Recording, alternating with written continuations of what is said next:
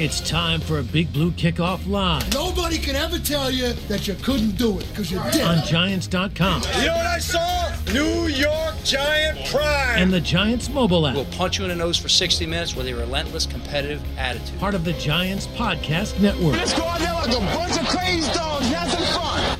Happy Labor Day Monday, everybody, and welcome to another edition of Big Blue Kickoff Live right here on Giants.com and the Giants mobile app. John Schmelk, Lance Medow, and Paul Dottino with you. The phone number is 201 939 4513. It's hashtag Giants Chat on Twitter. If you want to get in touch with us and reach us that way, you can. But we will be taking calls with you for the next hour talking Giants football. Gentlemen, it is game week. Week one of the regular season is here. We are just three days away from the first game of the NFL regular season. Bucks and Cowboys on Thursday night football. And then the Giants host the Denver Broncos to open their season on September 12th. It's finally here. We build up every year. And now we can finally start talking about some real games. About time, right, fellas? Absolutely. Don't you think? It's been quite the marathon to get here, so it's nice that we finally arrived. Yeah, we actually had some preseason games this year to talk about, which was nice, but it's obviously not the same. So let's get ready. It is game week, and just for the record, folks, this should be our start time throughout the regular season, 12:30 to 1:30 every Monday through Friday for Big Blue Kickoff Live. Just so you guys understand our process here, we only over the weekend got our media schedule for the week, which is why I didn't want to announce anything firm. We still don't actually have the full schedule for the week yet, but we did get Monday. Uh, but from what I understand, 12:30 to 1:30 should be right after Coach Judge, pretty much every day, or at least on, on the days there are media, and then. Um, that takes us to 1:30, which is during practice, and the players will be available right afterwards. So we have to work around those media availabilities, and that's what we will do throughout the year right here on Big Blue Kickoff Live. You'll have your normal list of hosts. You have myself, Lance, and Paul will be our primary host depending on the day. We'll have Jeff Feagles a couple times a week. We're going to have David Diehl with us once a week. We're going to have Howard Cross with us once a week, uh, depending on the day and depending on the week. That should get more consistent once we get past that Thursday game and the second week of the year, September 16th, at Washington. And then we should settle into a nice little schedule as we head into the rest of the regular season. So, guys, we've taken the end of last week to preview the season for the Giants and for the other teams. So, to start off today, and I want to make sure we get in a lot of calls here. I know it's a Labor Day, so maybe we won't have as many people listening as usual, but I want to give them an opportunity to get in. We did a preview of, of the league, of the Giants, of the season. So, here's what I want to do this week. And Lance, I want to start with you on this one. If what needs to go right for the Giants this year for them to get to 10 and 7, 11 and 6, whatever you think the number needs to be for them to win the division. What in your mind will this year look like? What needs to go right for the Giants to get to that number? Well, I think the first thing starts on the offensive side of the ball, John. They have to average more than 17 and a half points per game. I think they need to get into that 22 point barometer. I think a touchdown more is a lot to ask for in the span of one season. I certainly think it's feasible, but I think 22 may be more realistic. So you got to get there to start. They have to score more points than they did last season. And you assume that that cause will be helped by talent returning from injury and what they did in free agency. But on top of that, I also think they need to be able to stop the run on defense. And I said this when Dalvin Tomlinson left in free agency. My one concern was who's going to fill the void. We have yet to see that because we really don't have much to go by in the preseason, and we haven't had a regular season game. So if you were to ask me the keys on both sides, one, you have to score more points, which is tied into red zone efficiency. To me, that would be the number I'd focus on. It was only 46% last season, in which they scored touchdowns every time they got within the 20. And I think they need to be able to stop the run. I think the pass rush will be more piecemeal, but stopping the run is going to help set up the pass rush and also make plays on the back end for the secondary. So those are the two things I think have to click in order for the Giants to be in contention for the division win. Polidot, same question to you. Well, John, mine have been the same for months, and nothing that's happened during the preseason has changed my mind about the three potential Achilles heels that must not happen if the Giants are going to be a playoff team. That is obviously the offensive line needs to do what they need them to do. You can't have any guys falling short. You're only as good as your weakest link. You can't even have one real gaping hole on that line. Even the, the guy who's number five on that line has to be functional and adequate, whoever it turns out to be. Saquon Barkley has to be a semblance of himself. He doesn't have to be 100%, but if he's 85 to 90, that's fine. That'll get you a 1,000 yards rushing for the season, and that will do enough to scare opposing defensive coordinators. And the third thing is that Daniel Jones must play like he did during the final six weeks of last year's regular season. If he does that, then I don't think anybody's going to be complaining because the rest of the Giants defense should do enough with Jones playing at that level to make them a playoff team.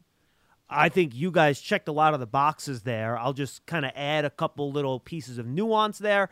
I think Lance hit it on the head. I, I would like to get him, Lance, to, to 23 points per game.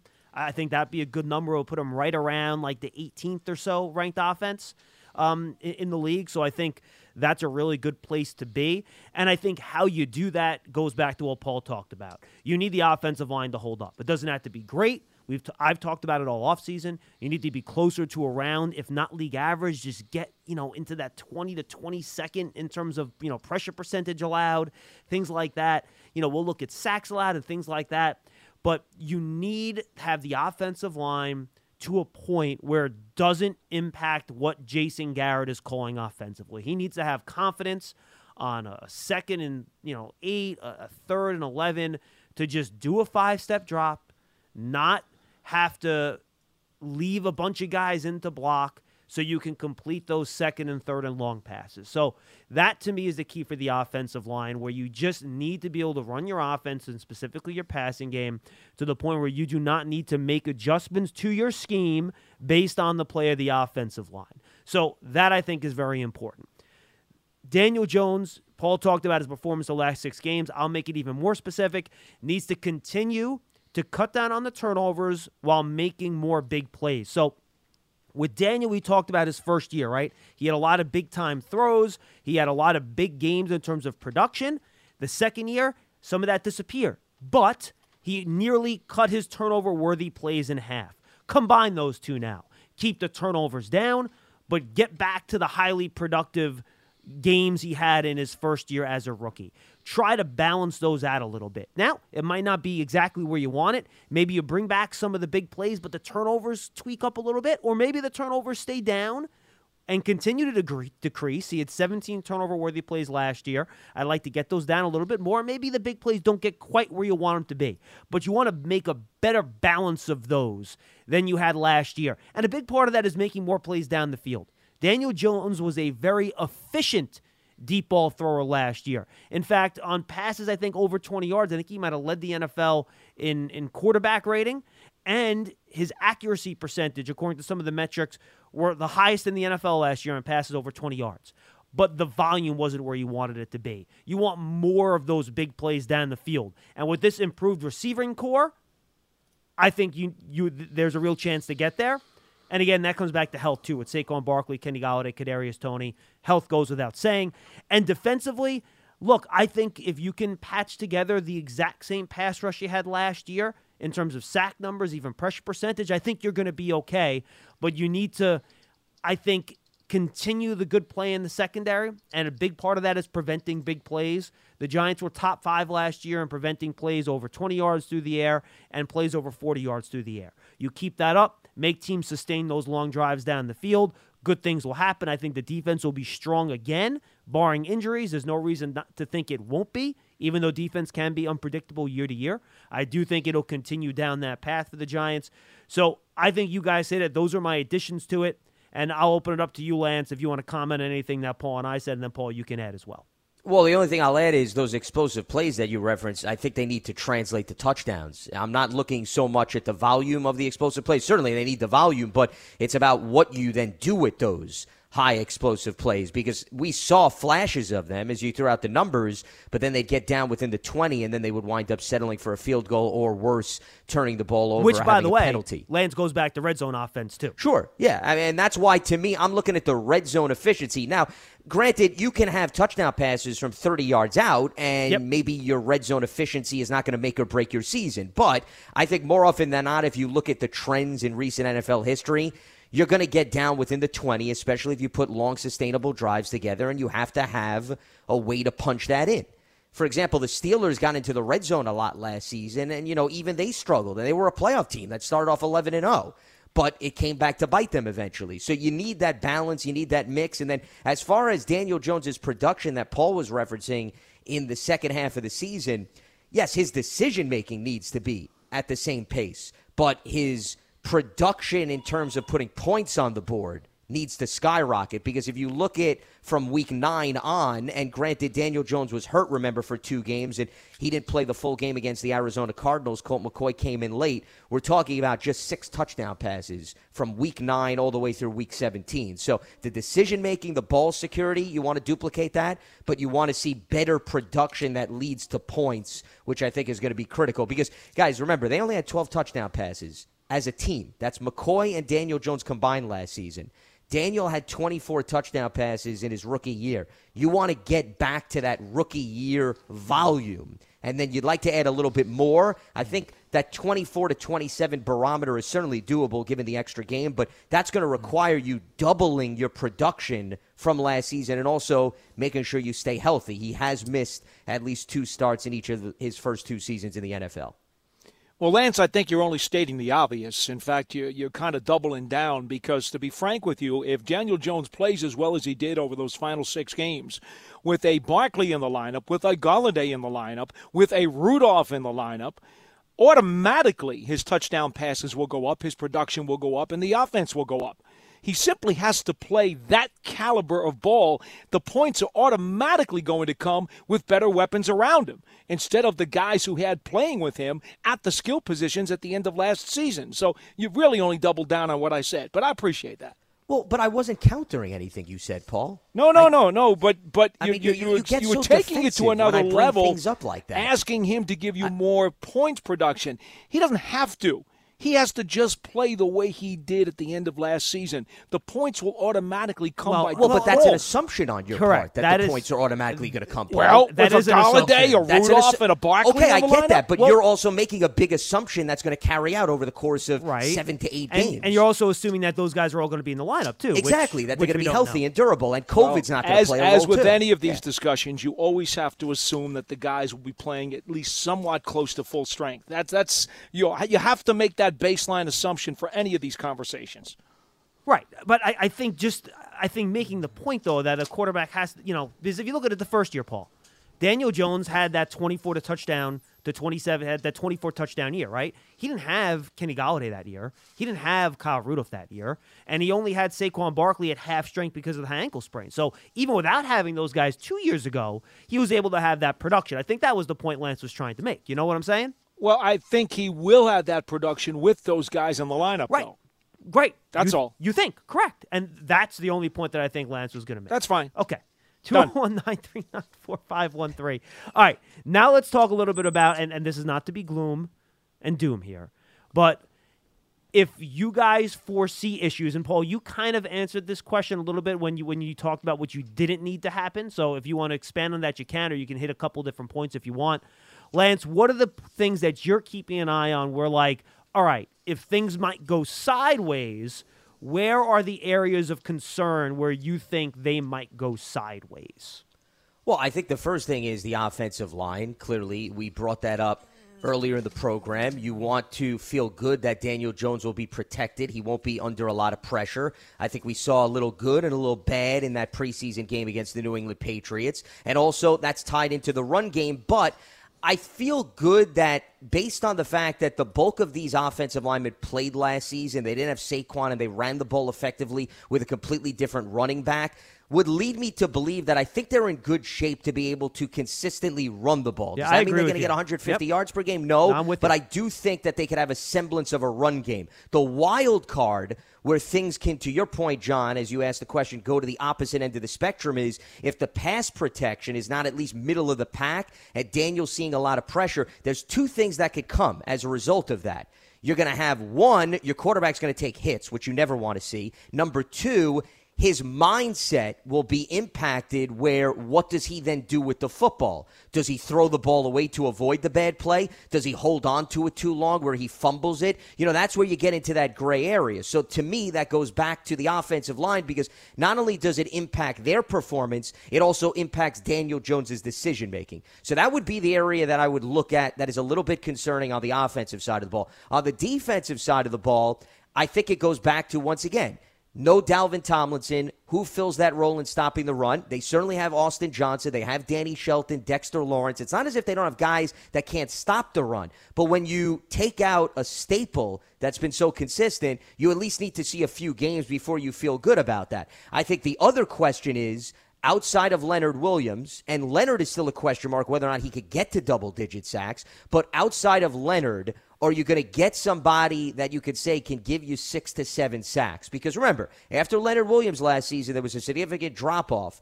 It was four. That was the number. That was Kyler Fackrell, no longer on the team, Dexter Lawrence. He's still there. Each of those guys had four.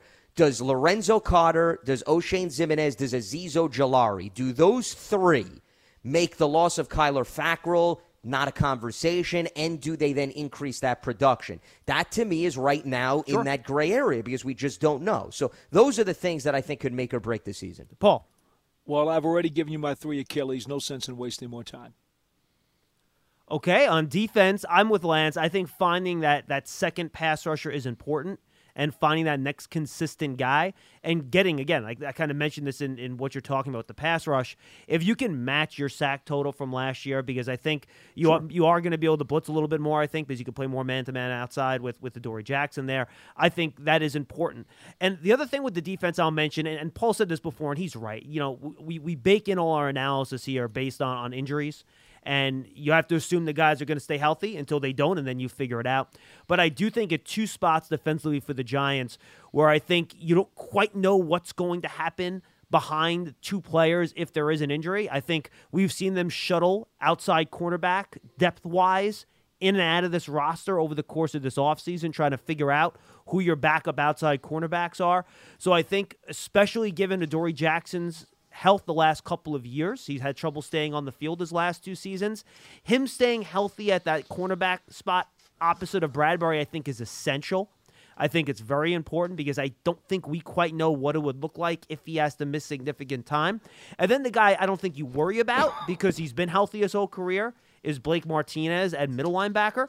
He's he really hasn't really missed any games, but I think if he does have to, I think you wonder what that'll look like behind Blake and whether or not you kind of get the production and, and the level of play that you find necessary at that position um, if he happens to miss any time.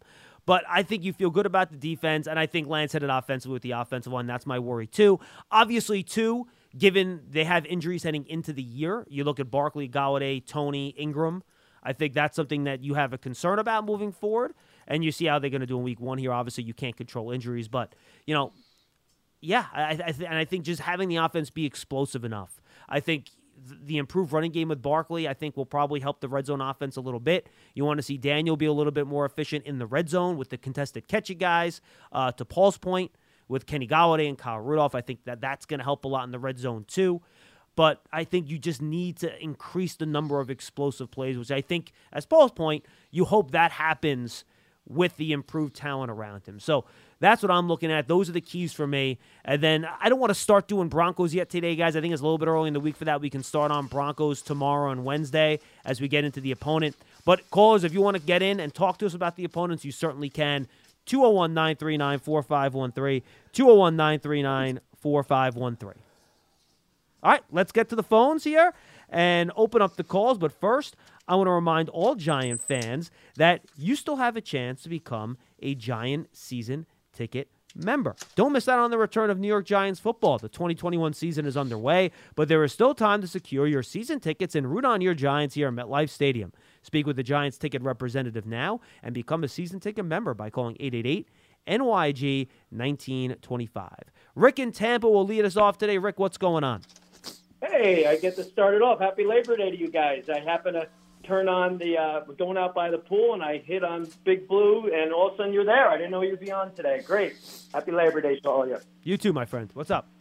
Paul, hey, Paul, real quick. Our embarrassment that we call a baseball team, the Yankees, are uh, starting to let us down in a big way. So let's hope that they could uh, turn the tide today, okay? No worries. As Buck Showalter said on MLB Network last night, they had an obvious mental letdown against a team that is just absolutely putrid in the Orioles.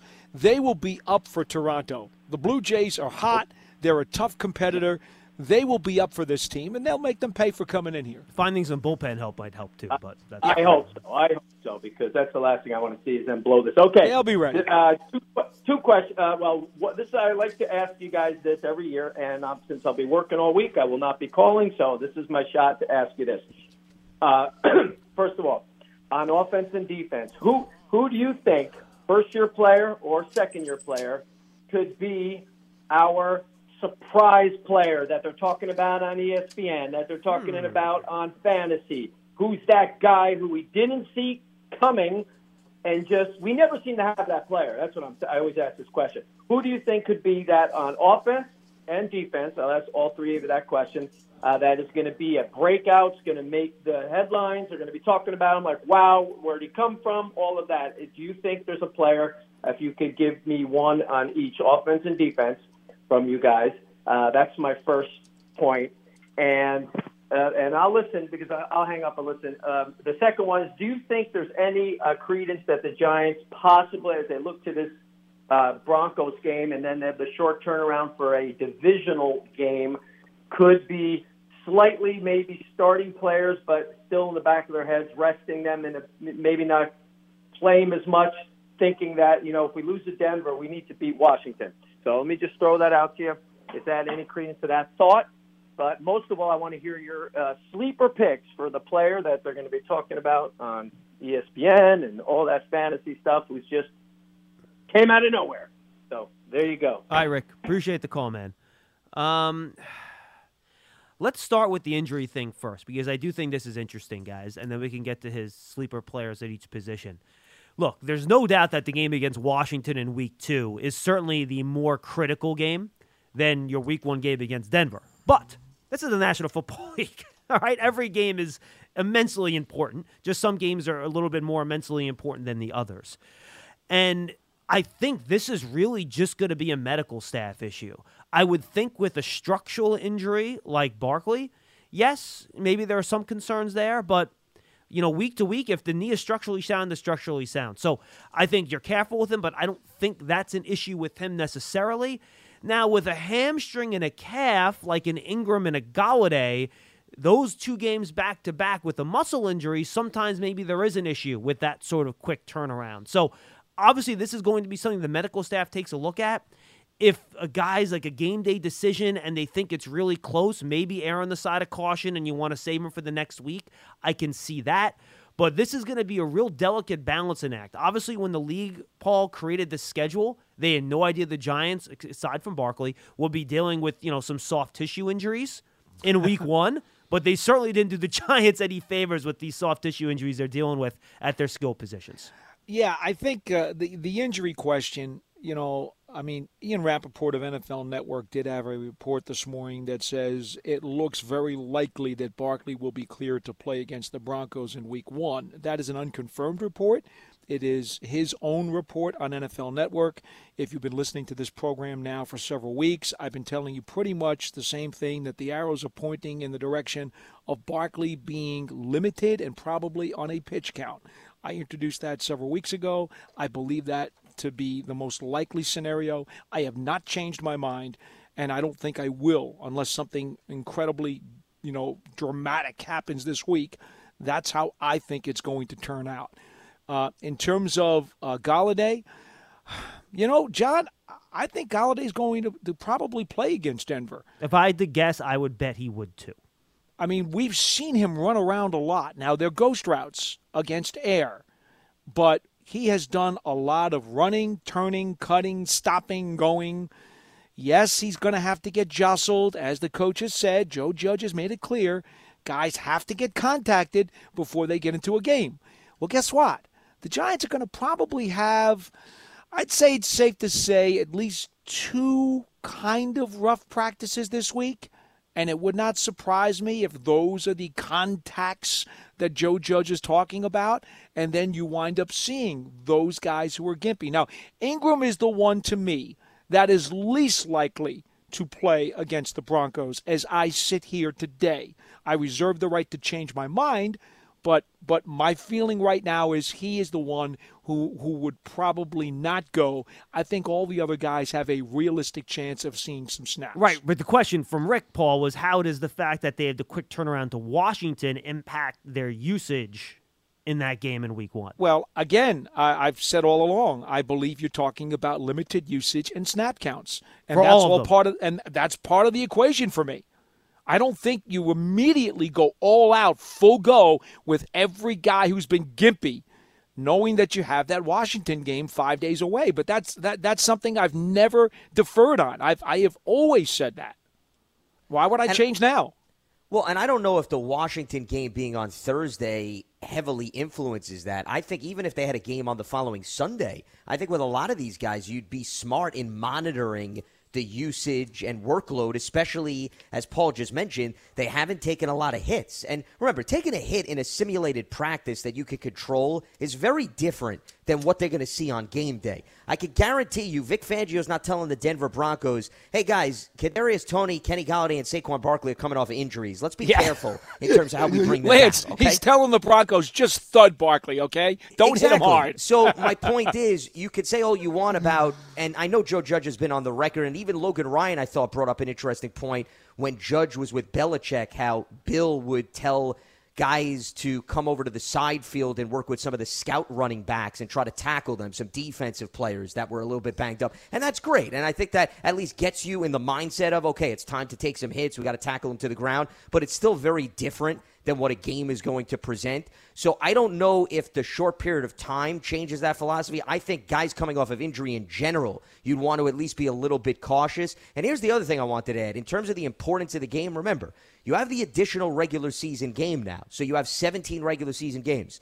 The division games are important, but the level of importance takes a slight hit with that additional non-divisional game. So you could go technically 6 and 0 in your division, and if you don't take care of business outside of your division, you may not still be in the hunt to get to the playoffs. So we also need to look at it through that lens. The additional regular season game waters down, I would argue, the importance of those divisional games in comparison to the rest of the schedule. Well, overall, yes, but on a one to one basis, the one division game versus the one non division game, the division game still obviously is more valuable than the non division game, is my point. Well, point. yeah, if you look at it on an island, meaning Denver versus Washington, Yes. absolutely. But I'm talking about when we add up all the games at the end of the season, that additional non divisional game is going to be just as important. It could very well be the difference between having a wild card and missing the playoffs. You know, John, I think all of us would be totally in agreement that yes, the divisional games will always carry more significance, regardless of how heavy you want to weigh them. They will always carry more significance. And if you had your choice, if you're the Giants and you were told you're going to split the first two, you'd want the Washington game. I don't think there's any debate about that, so let's not waste any time. But I think the one thing that you can say is that if the Giants were to lose the opener against Denver on on uh, week one, you're talking about emotionally and psychologically an additional amount of pressure going down to Washington on Thursday because now you're telling the team, Yeah. yeah, you can't go 0 and 2. Okay, it's bad enough if you lose that divisional game on Thursday, but oh by the way, that means you are 0 and 2. So mentally and psychologically, there is an additional burden placed on you if you should fall to the Broncos. And at least that's how I see it. Oh, I no, still think you're there's a lot of there's a lot of mental and emotional gymnastics that go into this game that many people still don't don't like to uh, to take into account. No, Paul, I'm with you. I think it's extreme. And look, I've made this point each of the last few years. Since 2013, the Giants have started 0 2 every single year Mm-hmm. except for one. And guess what? The year they didn't is the year that they made the playoffs in 2016. Yes. So, Yep. 100%, guys, I cannot stress this enough. It is so important to start this season somewhat fast. And I'm not saying you have to go 2 0, but can you just not go 0 2? That's No. all. No, that, really, that is all I'm asking for here. All right, if you split those first two, w- g- give me the sheet of paper. I will sign my name to it right now and say, "Give that to me, please." Okay. Understood. I mean, it, just the mindset and the conversations. You know, if this was a regular year, how much different, guys, are the conversations at that lunch table on Monday, starting one and one versus starting zero and two? It is night and John, day. You don't even have to wait that long. I'm telling you, No, on right. September 13th, if the Giants beat the Broncos, the papers and the talk shows are going to be all right, Joe Judge, Giants off to a good start. Let's see if they can be in some business here this year. If they lose to the Broncos opening day, you will already have doomsday sayers. Can't wait to bench the quarterback. Can't wait to fire the GM. Well, Paul. By the way, especially if The they whole ball of lose, especially if they lose because the offense is poor, Daniel Jones turns it over, and the offensive line gives up sacks. The overreaction, either way, the overreaction on September 13th is going to be dramatic because that's what the public has come to deal with, and specifically because the papers feed that garbage, toxic oatmeal down their throats every week. Well, don't hold back in terms of how you truly feel, Paul. Lay it all out on the line there. Well, I, I think the reason why, though, maybe I don't want to say the overreaction is ever warranted, but I think there may be some concern in terms of the media coverage as well as the fan bases. When you look at these two first opponents, you're going up against two very physical, strong defenses that are bringing back their cores for the most part from last season. So I think, as John alluded to, if the offense, let's say hypothetically, struggles against Denver, I think the mindset is going to be well, now you have a short turnaround. You don't have as much time as you would in a normal full week, and you're going up against a very strong front that is just as challenging as what Denver presents. So, who's to say that all of a sudden things are going to dramatically turn around in the span of a few days? And oh, by the way, maybe the roster is not fully healthy. So, I can understand if that would be the mindset, assuming that's the result, of course. I'm going down a hypothetical road. I'm not saying that's going to happen. It's because I think of the similarity in the build of the opponent in the first two weeks of the season. I think that's why perhaps the narrative would end up in that direction. Okay, now let's hit the second part of Rick's question. The sleeper player on offense and defense. I got to be honest with you, and I'm just going to pull the parachute on the first one, unless you can count Andrew Thomas. I don't think there is a sleeper player on offense, right? The guys that are getting all these snaps are the guys we know, right? Golladay, Shepard, Slayton, Ingram, Saquon, Jones. Well, if those guys are getting all the snaps, who's going to be the sleeper player? You know what I mean? So I don't think you really have a skill position guy that can be a sleeper player on offense, to be quite honest with you. But defensively, I think I would look at two different guys. I think Lorenzo Carter is one possibility. And I think Xavier McKinney is the other for me. Those are the two guys that I think could kind of have, you know, burst breakout years. And I think we were saying this about Carter last year until his injury. But I think those are the guys that could have that could potentially have breakout years. And maybe you want to throw Julian Love in the mix, you could do that too. That could really help this defense and and be guys that are breakout stars. Paul, how about you? I just don't think you can qualify anybody as a sleeper player. I mean, as you said, all the offensive guys, you already know who the touches are going to go to. You pretty much know who the starters are going to be. So, how can you pick anybody to be a sleeper on offense? You can't unless you consider Devontae Booker, and I don't think you can I mean- because we've all been talking about him for what about. Kyle Rudolph? I think How was he a sleeper as player? he was of a big sleeper. name free agent. Yeah, I mean, I How guess he's you the, sleeper? the that only huge? guy I think that could qualify is Kadarius Toney, and I just don't think he's going to get the snap counts. He's a first round to pick. That guy. Yeah, How can he be a sleeper? He's a first round It's a pick. good point too. Good Okay, too. and then and then on defense, the only guys who qualify as sleepers per se, okay, Raymond Johnson would be a sleeper because he was a, a nobody, you know, coming into training camp and he made the team, so he's a sleeper. Ro- Roche would be a sleeper because he obviously just made Well, it to the roster I- this week. I, I, think Cam Brown, maybe. I, I think you're looking at it from a giant centric point of view. I think from a national audience perspective, I think Lorenzo Carter's a sleeper. You From do. a na- from a Nash, if you ask some random fan of the Chargers, do you think they have any idea who Lorenzo Carter is? Yeah, maybe not. Not I mean, probably he, was- not, right? Look, he did. He, he, he did play for a big time program at Georgia. Was a third round pick. He's been around for a few years. I don't know that I consider him a sleeper at all, but I understand your point. I mean, we know all these guys, and so to us, these guys are not sleepers. I, Right. I, I could understand maybe, yeah, maybe, maybe some some California surfer dude who doesn't know anything past the Chargers or the Rams or the up Chargers 49ers. You know, maybe maybe they don't know who Lorenzo Carter is. Well, Okay. remember, the premise Yeah, of the I, I, I could see that. Paul, I the premise of the question was if you turn on ESPN and you hear about a New York Giant. I'd so, like to give them a little more credit that they know who Lorenzo Carter is. I think I think you're talking more guys like uh, um, uh, Josh Jackson and, and Cam Brown and Raymond Johnson and Quincy Roche. You're talking those deep are sleepers. Those well, are deep right? sleepers. right. Yeah, but see, to me, it depends on how you define sleeper. I- I think Paul's definition of sleeper is different than the next person. So, yeah, you know, I think that's, that's, it really the problem. comes down to. I agree, I agree with you. So I don't have any really. I mean, I, uh, you uh, if you're going to push me to Okay, give how you about one, this? How I'm going to give you. Car- I'm going to give you Carter Coughlin.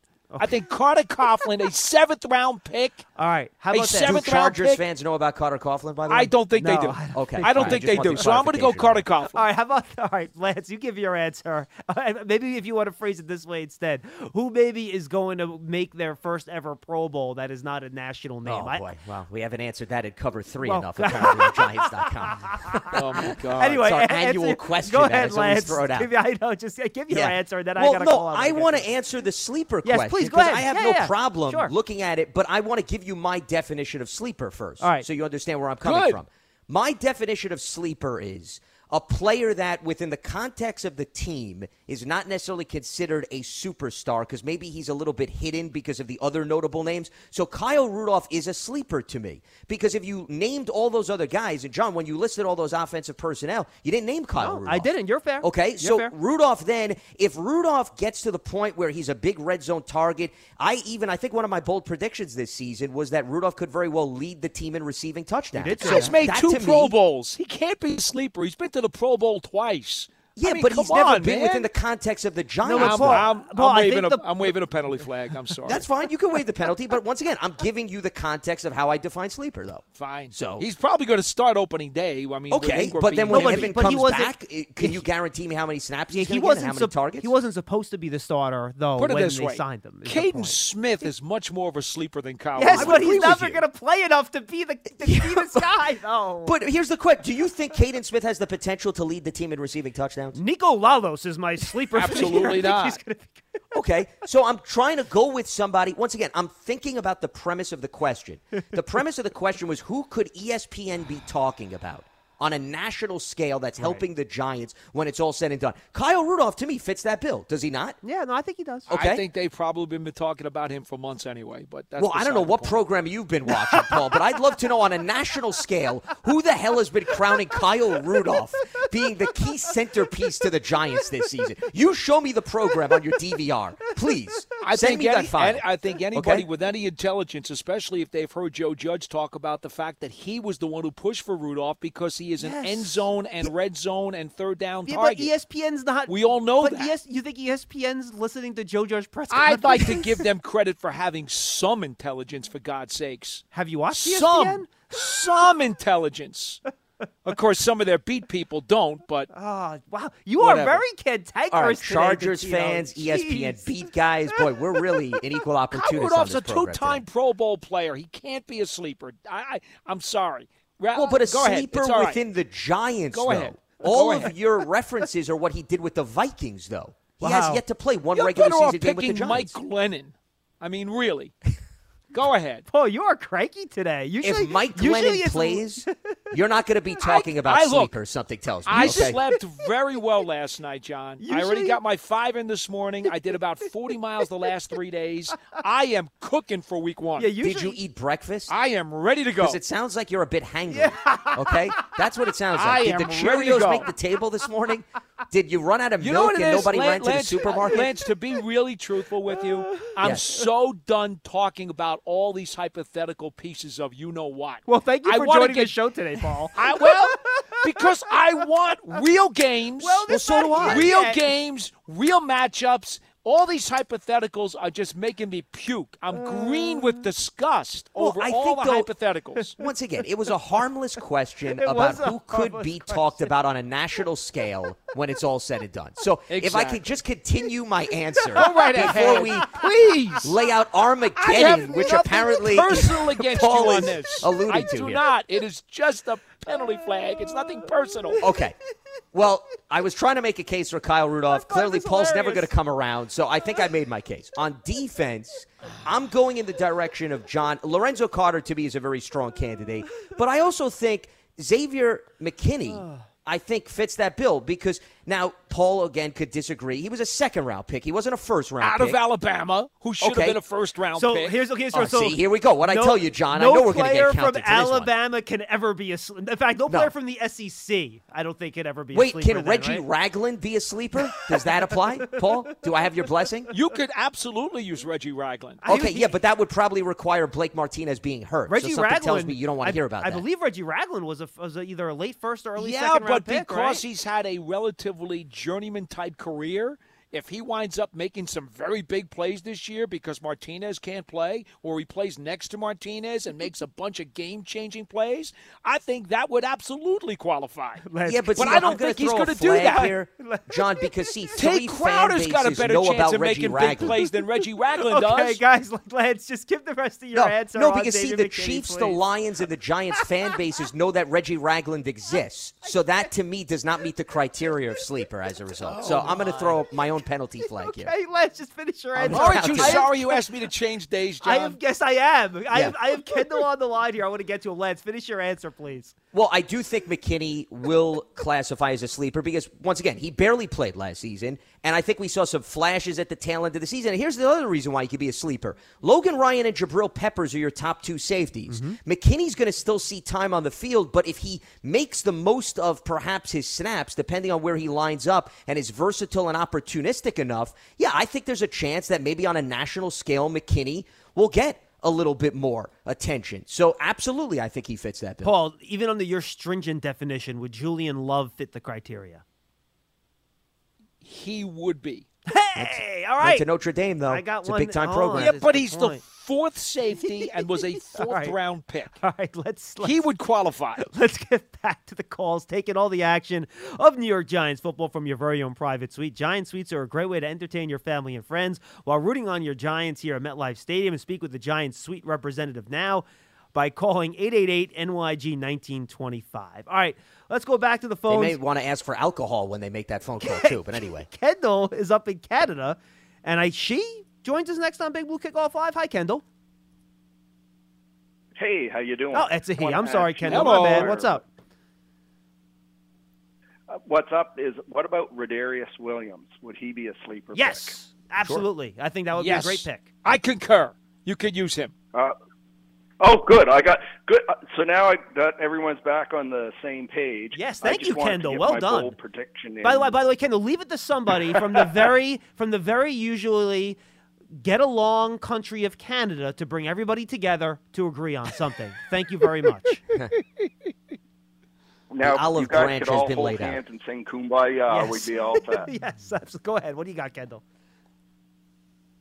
I just wanted to give my bold prediction before the, uh, but I didn't know if I like. I didn't know what- listening to that previous whether it was a good time to give a bold prediction because I'm almost a little bit scared now to give my bold prediction. 'cause Yeah, you should be because so yeah, because because Paul is very cranky today. So I would be very. I think Lance and I will be much more accepting of your bold prediction. Give it a shot, and we'll see if it meets with Paul's stringent criteria of approval. Can we let Coach Judge let me play special Okay. teams today? I just want to hit somebody.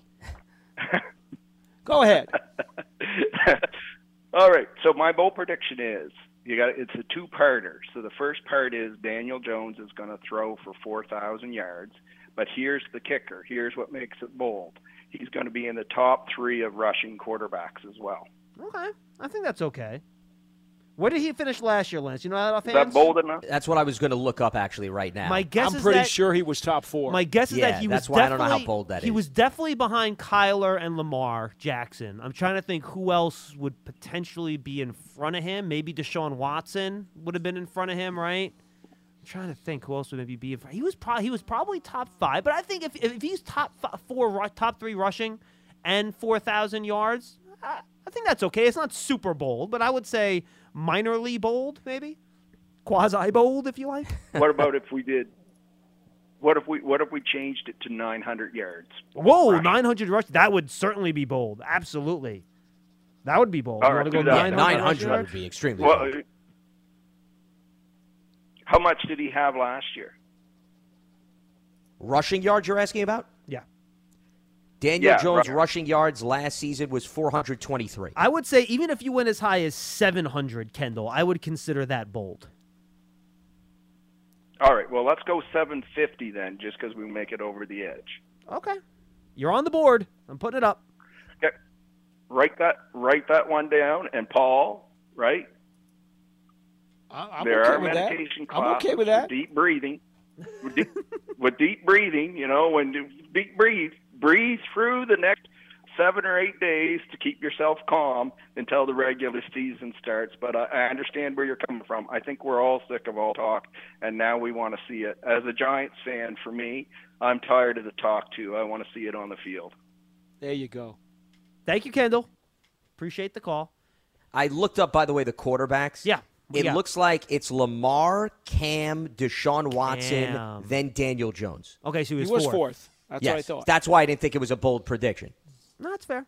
And if you want to look at the just the total number, Lamar Jackson had just over a thousand rushing yards. Okay. So if Daniel gets nine hundred, that's bold. Did anyone else That's finish very with bold. anyone else finish with over 750, which is where he landed on his final prediction?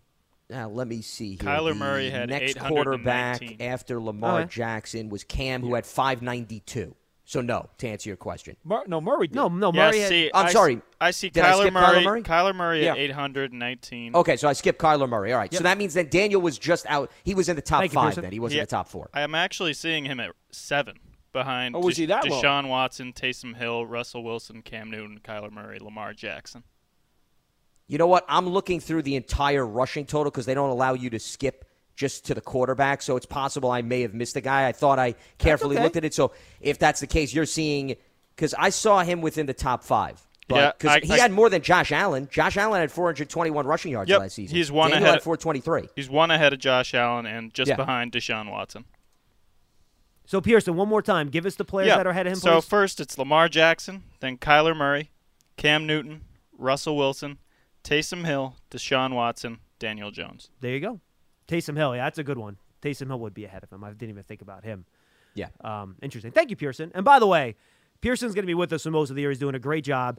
And do you know how you know he's into it? He actually, on Friday, when they gave the whole department off, Pearson came in, was very happy to do it, didn't complain, just to do BBK in the morning, and now he's here again on a Labor Day. So we welcome Pearson as a producer for most of the year. We'll have Taylor stepping in as well, depending on the day. But uh, we welcome Pearson Can to the he mix. be our most underrated teammate? Yes, he can be absolutely. And Pearson's also helping me post these up now every day, which is taking a lot off my plate. There you is go. Very, very helpful. He's We, we excellent agree on that one, right? He's Yes. the sleeper. Correct. Yeah. yes. Happy to be here. Yeah, ESPN will, I'm sure, be talking about that by the time the season ends. Absolutely. All right, guys, we got about 12 minutes to go. We do have open lines right now. I know it's a it's a holiday, so people are kind of off their schedule. They're not trying to sneak in some BBK on their lunch break. But if you're out there and you want to get in, we got 12 minutes. We can do it. 201 939 4513. 201 939 4513. And just a reminder on September 26th, watch the Giants retire Eli Manning's jersey in style. We are offering an exclusive suite package, which includes Eli bobbleheads, jerseys, t shirts, more. Speak with the Giants suite representative now by calling 888 NYG 1925, select option four. All right, I don't really have another topic here, Paul. So since you're so cranky, can you give me something that's on your mind here that that that might that Lance and I might be able to enjoy or or have fun with as you anxiously and apparently angrily await the start of the regular season? What are you thinking about this year? What's first thing right now besides the Yankees, football wise, on Paul Dottino's mind on this beautiful Labor Day Monday, six days before the start of the regular season? Well, to be honest with you, John, I'm really curious to see about the Broncos edge rushers. Uh, we know that last year, Von Miller was banged up and did not have his typical year. And Well, I'm he didn't play at all last year, and the year before he. That's what I mean. The year before, you're right. In 19, he did not have. He only what eight sacks? I he think he was not Superman Yep. dominant. He had 16 the year before that. So Okay. yes. And so, to be frank with you, um, I am very curious. I, I I do not know. I know what Bradley Chubb is. I know he's younger. I know he's healthier, and I think pretty much he's going to be a very, very significant player for them. He was good in last year. opening game. Yep. He led them in sacks last I'm year. not Good year. sure what Von Miller is. That's a good question. I don't know. Is he is he still a guy living off his reputation, or is he a guy that's ready to come out of the box and give the Giants hell? Yeah, and he is, I just don't know. And he is 32 years old now. Like he's he's, he's Correct. on the wrong side of 30, so there could be a decline here in the books. I think that's a real this good is question. why I stay up every night. I worry about stuff like this. Okay, okay, Lance, how about you? Oh, you Well, the other thing on I was going to add is Bradley Chubb and Von Miller also have only been on the field together for four games since 2019 because of the injuries to both players. So I think that's the other thing that's somewhat intriguing. How does each one of them help one another? Because, you know, Von Miller certainly could benefit from having Bradley Chubb on the field and vice versa. So even if Miller may have lost a step, which we're talking about maybe from a hypothetical standpoint, does the presence and focus on Bradley Chubb then give him some favorable matchups depending on how the Giants look to attack? I think, listen, going into this game, I can tell you one thing. The Giants are not playing the game of coulda, woulda, shoulda. They're looking at Von Miller 100% an oh, extremely sure. disruptive player. All right, You have to. Yeah, you have Yeah. to. And I'm going to add this too. You know, last year you look at the Broncos rankings and you're like, why this? Why has Schmeelk said the last two weeks they're so good defensively and, and, and they're going to be real problematic and you know it might be tough scoring points. Well, Miller coming back is one to your point, Paul, but they have completely revamped their cornerback core. Yeah. And, and, and I'm putting this up in my Broncos preview a little bit later on this week, but I added it up. Last year, guys, they played Michael Ojemudia. I think I have the pronunciation right, Lance. AJ Bouye, Essang Bassey, Will Parks, De'Vante Bausby, Parnell Motley, Davontae Harris, Duke Dawson Jr., Nate Hairston, and Kevin Toliver. Those cornerbacks combined for 2,343 snaps last year for them. I don't think any of them are still on the team. Not one of them are on the roster anymore. They're all gone. And they had a lot of injuries. That's why so many of those guys played. Correct. The, the only guy that's back is Bryce Callahan, who's going to slide back into that nickel slot cornerback spot. He's a good corner. They've added Kyle Fuller, two time Pro Bowler, one time All Pro. Ronald Darby has, he's a little mercurial, but he's been a solid starter in this league for six years. And they drafted Patrick Surtain the second in the first round. Love them. So this is a completely revamped cornerback core, which is why I think so many people, including myself, believe the Broncos are going to have a really revamped and better defense. And I wonder how that's going to impact how Vic Fangio calls that back. I know he's not the DC, but you know he's kind of running that defense. How he handles his coverage combinations because last year, which is not what Vic Fangio has done before, they ran a lot of cover one, they ran a lot of cover three. He's always been more of a two deep safety type of guy. So I'm curious how this revamped cornerback core will allow him to call things a little bit differently, maybe blitz a little bit more. Given how much better these cornerbacks going to be, so that that's one thing this week that kind of interests me. John, valid comments for the season. However, for week one, I don't know how many snaps these guys have played or played together during the preseason. And we've all talked here in New York about how few snaps the Giants' first string offense has played and how disjointed they've looked. Well, how disjointed is that defense going to look if they haven't played much together? No, that's fair. So in week one, you know, chemistry is a big issue in week one. And I, I- I've talked about this on other shows on how September you're going to see teams that are especially being rebuilt or retooled or tweaked. There are going to be some rough spots. And look, I love Patrick Surtain. All right, Paul, you very quickly. I love him. Paul, very quickly. but is he, he's going to make rookie mistakes. I'm actually going to give you the numbers. This Yeah. this preseason, Kyle Fuller 34 snaps, Ronald Darby 34 snaps, Bryce Callahan 31 snaps, and I'm looking for Surtain here. It's a long list of snap counts because there's a million corners. 49 snaps. So you're right. They have played basically a half a game Yeah. worth of football together this this this That's preseason. not a lot, John. Well, but I think it's important to note, guys, that both of their starting safeties played all 16 games Nope, last that's season. That's true, and they're So- veterans and they're good. Correct. Kareem Jackson and Justin Simmons are both polished guys. Number two, Kyle Fuller, as John was talking about the dynamics of the defense, was in Vic Fangio's defense when he was the Bears' defensive coordinator. Also a Okay, good so- point. So they have history together. Bryce Callahan, who is the only returning corner but was banged up, was also part of the Bears secondary and played with Kyle Fuller in Chicago. So Ronald Darby, I would argue, and Patrick Surtain are really the new guys who you could say they're learning the scheme. And in Surtain's perspective, he hasn't had obviously any NFL regular season snaps. So I get Paul's point, but I do think the familiarity angle, similar to some guys with Patrick Graham and Joe Judge, I think that could maybe help offset some of the unknown in the preseason. All right, let me have one more call. And just a reminder, folks, now that we're in the regular season, I know we're going to get a lot of calls here. So let's try to limit the regulars to, to one. If you want to do one call reacting to the previous game and one call looking ahead to the next one, so maybe do two calls in a week, that's fine. But I don't want to do much more than that. I want to make sure I give other people a chance to get in here as we try to maximize our hour we have each day to talk Giants football. With that said, let's go to Charlie in Portland, Maine. Hi, Charlie. Hey guys. Hey John, the only reason I called, you said the lines were empty, so no, that's, that's why I called. that is fair. Not a problem. What's up? Yeah, I got Lance is things. thrilled. I think That's just tremendous. Yes. I Now mean, we he's couldn't I get- finish I the get- show unless Charlie called, obviously. So Hey, look, there's two things that I, I think is going to be for this game coming up, but also for the season, is can we stop the run like we did last year without Tomlinson and without Hill? Ooh, you. By the way, Charlie, I'm not sure if you're listening, but Lance said the exact same Exactly thing at the start of the show. No, so I didn't Lance hear him, and. Charlie completely in sync. Are you to guys going to sing. Kumbaya together? I think we should. Team well, Lance and I didn't Charlie. need Charlie unite. to agree with me for me to feel good about where I stand. So, yeah. Right, right. Same with me. I mean, you know, it doesn't validate me if Lance thinks the same thing. To tell you the truth. All right, what I'm else? glad he does. All right, what else I'm you got, glad he does. What else? Yeah, but you know the reason I'm saying that because Sh- Shelton he, he's injured right now, but in 2019 he played 16 games. In 2020 he only played 12. So I don't know, and he's injured right now. I don't think this guy can play 17 games.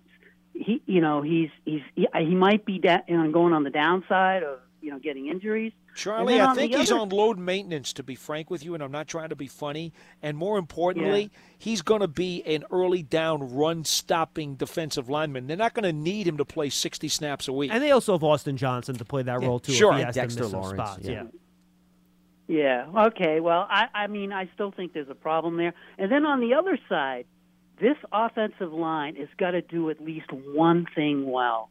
It has to be able to run the ball.